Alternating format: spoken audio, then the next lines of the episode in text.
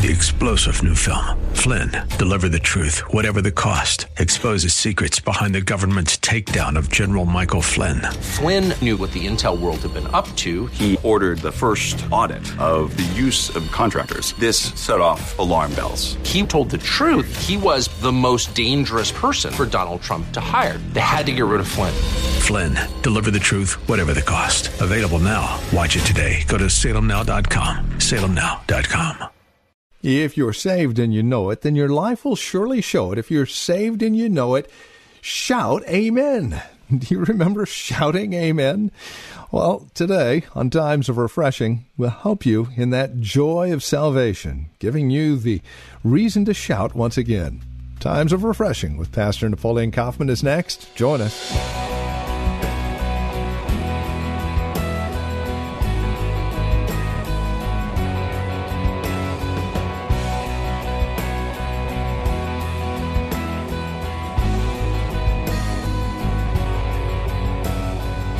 From the Well, a Christian community here in Livermore, California. Welcome to Times of Refreshing with Pastor Napoleon Kaufman. We're going to spend some time, at least at the front here, beginning in John chapter 17 and verse 11, taking a look at the joy of our salvation. Do you remember that joy, that first love, the longing you had for Christ? Well, it is our hope and prayer that today's broadcast will stir that up in you once again. Please join us and be encouraged in the joy of your salvation. Here in John chapter 17, now our teacher and pastor with today's broadcast. Here's Pastor Napoleon Kaufman. If I'm one with Christ, ultimately who he is, is as a person should begin to overtake me in every area and aspect of my life. Christ wants to have residence within me, and then he wants to function in and through me. And there's a unity that is established. It's not a unity that's going to be established, it's a unity that is established. Christ lives in me. Christ abides in me. And now that he's in me, he's beginning to teach me how to think the way he thinks, desire the way he desires, and to move in the direction that he's looking for for all of us to move. But what happens to us, saints, we get into our relationship with God, and then we start thinking that Christ is in my life just to promote my agenda. But Christ is in our lives so that his agenda would be established in the earth, not just our agenda. And so there's a unity that begins to take place between me and the Lord and us and the Lord. And I like this word, and I think this is an appropriate word. There is a rhythm that we begin to get into with the Lord. Have you ever tried to dance with somebody that couldn't dance? Some of y'all looking at y'all spouse like, mm. it, there's, ah, quit. Uh, see, what happens is, but this is how what happens with us in the Lord. There's a rhythm that you get into. Why? Because we're one with Christ. And I'm yielding to Him. I'm yielding to him. And what happens is now there's a there's a beautiful rhythm that we experience, but sometimes in our relationship we lose that and it creates frustration. And when the frustration sets in, then we start to lose our joy. My walk with God isn't fun because I feel like I'm hitting a brick wall.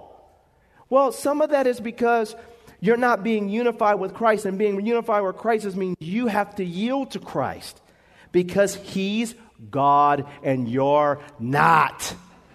Amen? And so we got to learn to yield. Somebody say, yield. This is how we get into this flow with God and experience unity. Well, Jesus is talking to them about this. And when that happens, there's a joy that sets in. And it's not just your joy. He said that my joy will be fulfilled in them.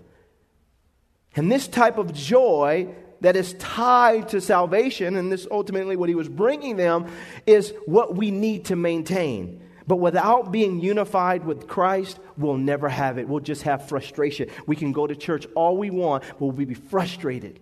Why? Because there's no unity.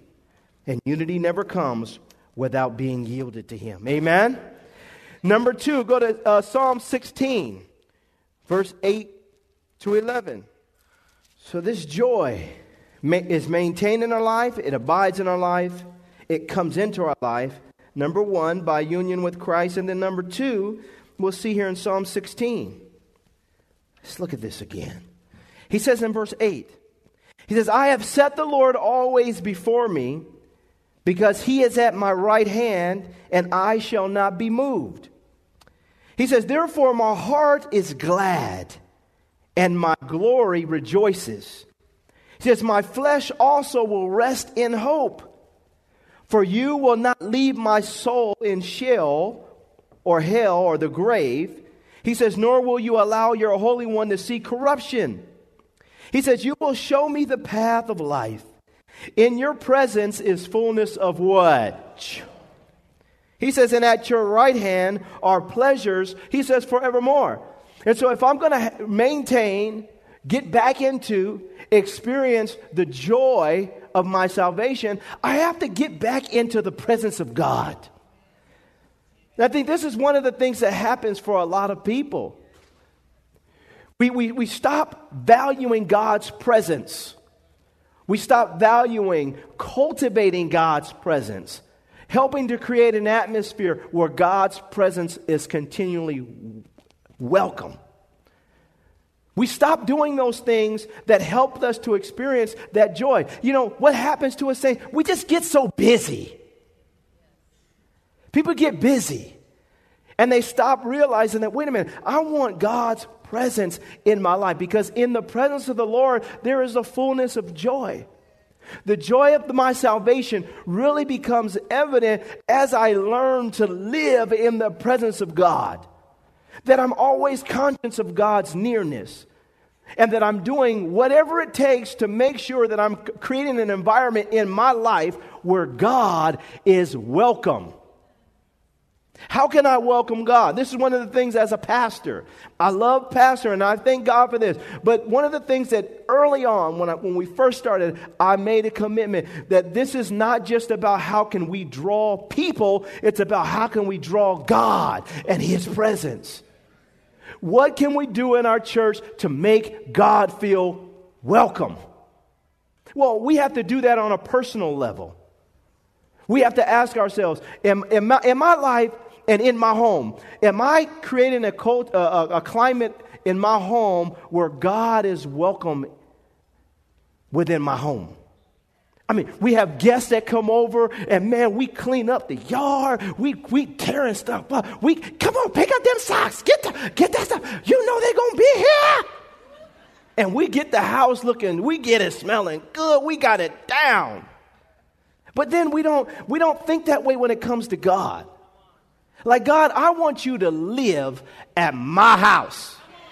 Can I have an amen? Can I have an amen, y'all? I want you to live at my house.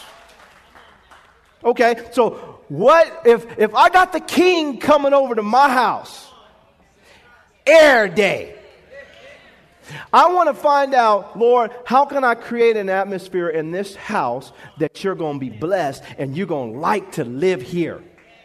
See, this is the only area when I'm telling you, be selfish. Say, God, I want you at my house. My house. Now, I know you're going to go over their house and you over there too, but I want you here. When I wake up in the morning, I want to feel God. Can I have an amen? Is there anybody in here that wants God at your house? But this is what happens. We don't, we don't, we don't think that way. Well, oh, how am I going to get God at my house when I'm watching crazy stuff on TV? How am I going to get God at my house when I'm listening to these rappers talking about how many girls they slept with and who they bumping and grinding and this and that, how, how am I going to get God to come into my house when, when, I, when I get in my car and, and the first thing I do, when I get in my car, I'm not getting in my car and putting on worship music. I'm getting in my car and lighting up a cigarette. How, but this is what saints, this is what happens. This is why people don't have any joy in their relationship with God. Because God is standing way over there and saying, wow, you, you think I, I, I'm not going, I'm holy. I love you. I want you. I know, but we and we and we uh, we're good. But I love you. But listen, you go in place I can't go there. I, Can I have an amen? And I just think that sometimes we have to stop and realize that it's in the presence of the Lord that we're going to find this joy. And we have to cultivate that in our personal lives and saying, God, when you come in, I want you to be in every area of my life. Where I want to experience the power of God every day, every month. I want my kids, when they go to school, that the power of God is on them and the presence of God. It doesn't just happen.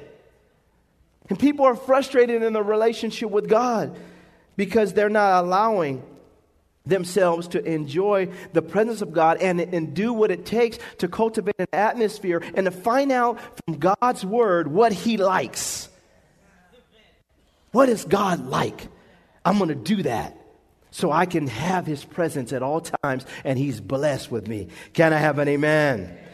Go to John chapter 15. Look at this. This is also a good one that will help us. I want to live in God's presence and enjoy His presence because there's joy there. And Jesus says it again here in John chapter 15, verse 9 on down to 11. And this is number three. He says, As the Father loved me, I also have loved you. He says, Abide in my love. He says, If you keep my commandments, you will abide in my love just as I have kept my Father's commandments and abide in his love. He says, These things I have spoken to you, that m- my joy may remain in you, and that your joy may be what? Full. Number three is keeping God's commands, or just write down the word obedience. You know, obedience has gotten a bad rap. We have people that have perverted the message of grace and have tried to convince people that you can get saved, and then once you say a prayer, you can go off and now just go off and live like the devil. And not realizing that if you really love God, Jesus just said, If you love me, keep my commandments. That there's an obedience that's tied to our love. That I love you enough that I'm going to give my life completely over to you and, and yield to, to, to your will in my life because I'm grateful, God. And what happens for a lot of people, there's almost a confusion because there's so much hypocrisy and so much perversion of the message of grace. Grace is an empowering influence in your life. It's an unmerited benefit that comes as a result of Jesus' death, burial, and resurrection. But the benefit is, is that God now, He empowers you to do what you could not do in your own strength. And He gives you this power freely and liberally.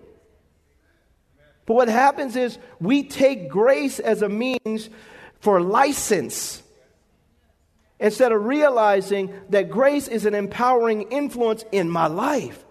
And now, when I could not obey God because I was ensnared to my sin and to the world and to the devil, Jesus, because he was gracious, he liberated me. And now he's given me power over the sin and the world and the devil. So I can do those things through Christ who strengthens me. And so obedience is a beautiful thing. Obedience is a wonderful thing. And Jesus is saying here, and he says it clearly. He says that my joy may remain. We want God's joy, or the joy of the Lord, the joy of salvation, to remain in our lives. But it takes us being willing to be obedient, to, to find out here what does God say, and then uh, by, by His power, He's going to empower me to do it. I'm not going to do it in my own strength because I can't do it in my own strength, but I'm going to do it in the strength that He gives me because He's God. It always amazes me, saints. I got to stop here. It always amazes me that God says, I want you to satisfy me. And then He turns around and says, but you can't satisfy me.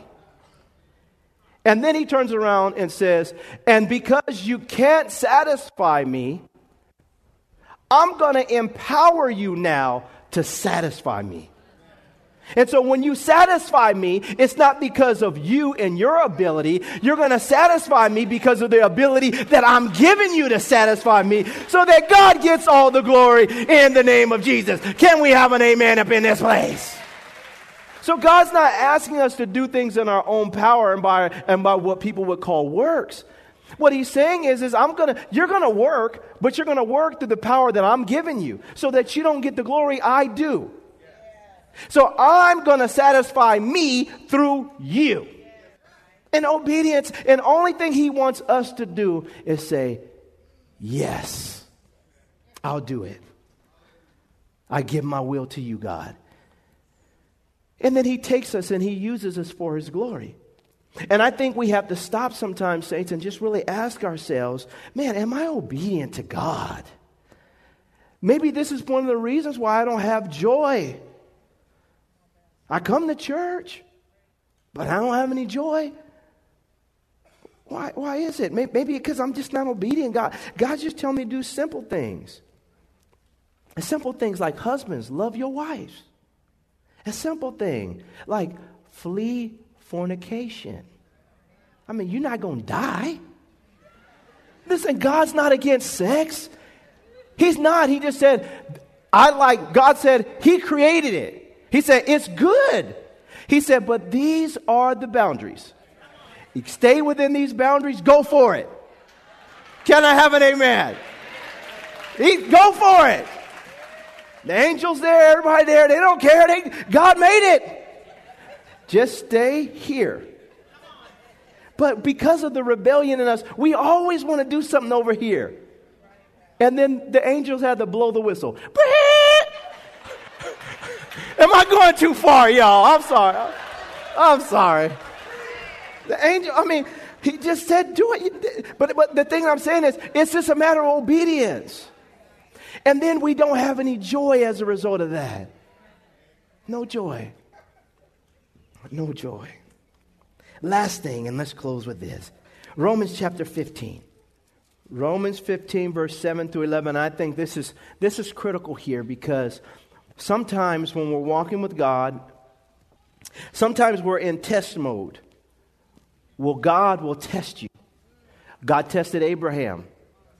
God tested Job. God tested the children of Israel for 40 years. You're in testimony. It's not that, and, and listen, Abraham didn't do anything wrong. Moses, we, we see, when you, when you look at tests in people's lives. The Bible says that Job didn't do anything wrong. He just went for a period of time, he went through a season where he was just tested. And I think sometimes we, we fail to realize that there's going to be moments where we get tested and you don't understand. But what you have to know is that no matter what happens, God is still good. And though he slay me, Yet will I what? Trust him. Yet will I trust him because he's God. And then there's moments where we're being chastened by the Lord. And so there's times when we're tested, there's times when God is disciplining us. But even in God's discipline, he's still good. But whether it's testing or, or chastening and, and, and highs and lows and ups and downs and stuff happens, I can't explain everything. And I know this Bible. But I can't, I don't have all the answers. But what I do know is that God is always good and He is worthy to be trusted. You have to believe Him. And look what He says here. He says, Therefore, receive one another just as Christ also received us to the glory of God. Now I say that Jesus Christ has become a servant to the circumcision, the Jews, for the truth of, the, of God, to confirm the promises made to the fathers, and that the Gentiles might glorify God for his mercy, as it is written, For this reason I will confess to you among the Gentiles and sing to your name. And again he says, Rejoice, O Gentiles, with his people. And again, praise the Lord, all you Gentiles. Laud him, all you people. And again, Isaiah says, There shall be a root of Jesse, and he shall rise to reign over the Gentiles. In him the Gentiles shall hope. Now look at verse 13. He says, Now may the God of hope fill you with all joy and peace in what? Believing. That you may abound in hope by the power of the Holy Spirit. He says that you may, he says that he would fill you with all joy and peace. This is what we want the joy of our salvation. We want to overflow with this joy and peace, but it doesn't come unless we believe. Believing. Believing the highs and the lows, testing, chastening, stuff happening. I don't know. I can't explain it. Life is going on. I don't know why this happened. I wish it wouldn't have happened. But at the heart of it all, I still believe you, God. I still trust in you, God. I still know that you're God. I still know you got a plan. I don't understand it all, but I don't need to understand it all. And I just need everybody to be quiet right now and let me process this with God. So Job is sitting there and at some point, he just sits back and listens to all these people who have their opinions. And he doesn't know all the answers, but he's just sitting there. And when the time came, because he responded right in the midst of it, he didn't curse God like his wife told him to. He didn't question God like his friends told him to. He just sat there believing and knowing that God is good, and though he slay me, I will trust him. Can I have an amen, y'all? And sometimes you got to do this. You got to tell people in your life, just be quiet and let me process this. And in the midst of my processing, I'm going to I'm going to make sure one thing happens, and that is I'm going to believe God. And God begins to fill you with his joy as you believe. And then he said not only joy but peace as you believe. And saints, we have to stop and ask ourselves, am I a believer? Am I a believer? In my high times, when God blesses me abundantly, am I a believer? Or do I start thinking it was me that made this happen? In my low times, when my back is against the wall, am I a believer? Because in the midst of the highs and lows, there's a place that we have to constantly maintain, and that is, I believe God. And when we believe God, He fills us with all joy and peace as we believe. He says, in believing. As you're believing, this is when this comes. This is when this comes. You got fired, but do you believe God to give you another job? When that happens, it's so the devil, let me say this to you in closing. The devil doesn't know what to do with you when he can't make you afraid and get you to turn on God. Because he, he it, it, it bothers him. This is what happened with Job. It bothers him that, man, these guys are really, they really love God. And I think we have to stop and put our roots down and say, God, I want this joy of my salvation, but I've also got to I got to make a stand when it comes to my belief system. That I believe God. I don't understand everything about God, but I believe him. And you know what, quite, quite frankly? You know, he's on a he, he's on a different pay scale. I don't need even being bothered with all that. I, I don't even want to I don't even try to figure all that out. Lord, are you there? Yes? All right, let's roll. And when this happens, that's when you start getting filled with joy. Today, saints, I want to encourage you on this Resurrection Sunday. I know you're going to go off and have a wonderful day and, and, and go and have barbecue and hang out and all those great things. But, saints, are you doing it with a genuine joy concerning your salvation? You have to answer. Some people may not even be saved in this room. So, what I'm talking to you about is foreign, but I'm going to say it to you today. You can have this joy unspeakable and full of glory in your life. He doesn't promise us that everything's going to be perfect, but He said, My joy, I want it fulfilled in them. The joy of knowing that if God has saved me, then God will take me all the way to the finish line.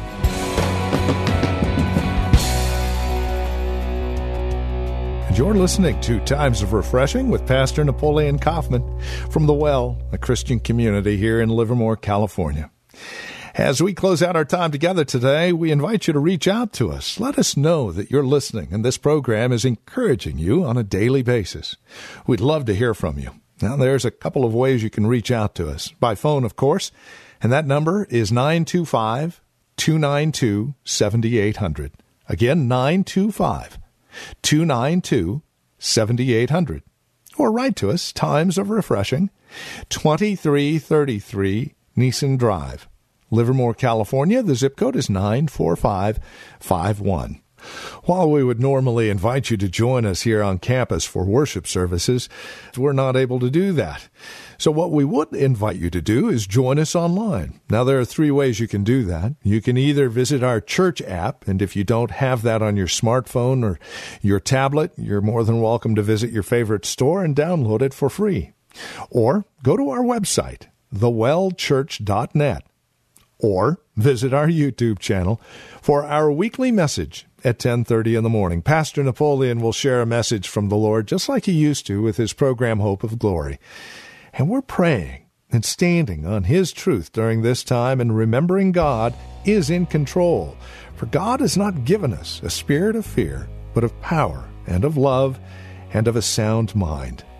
Thank you again for spending time with us here today on Times of Refreshing. Until next time, God bless.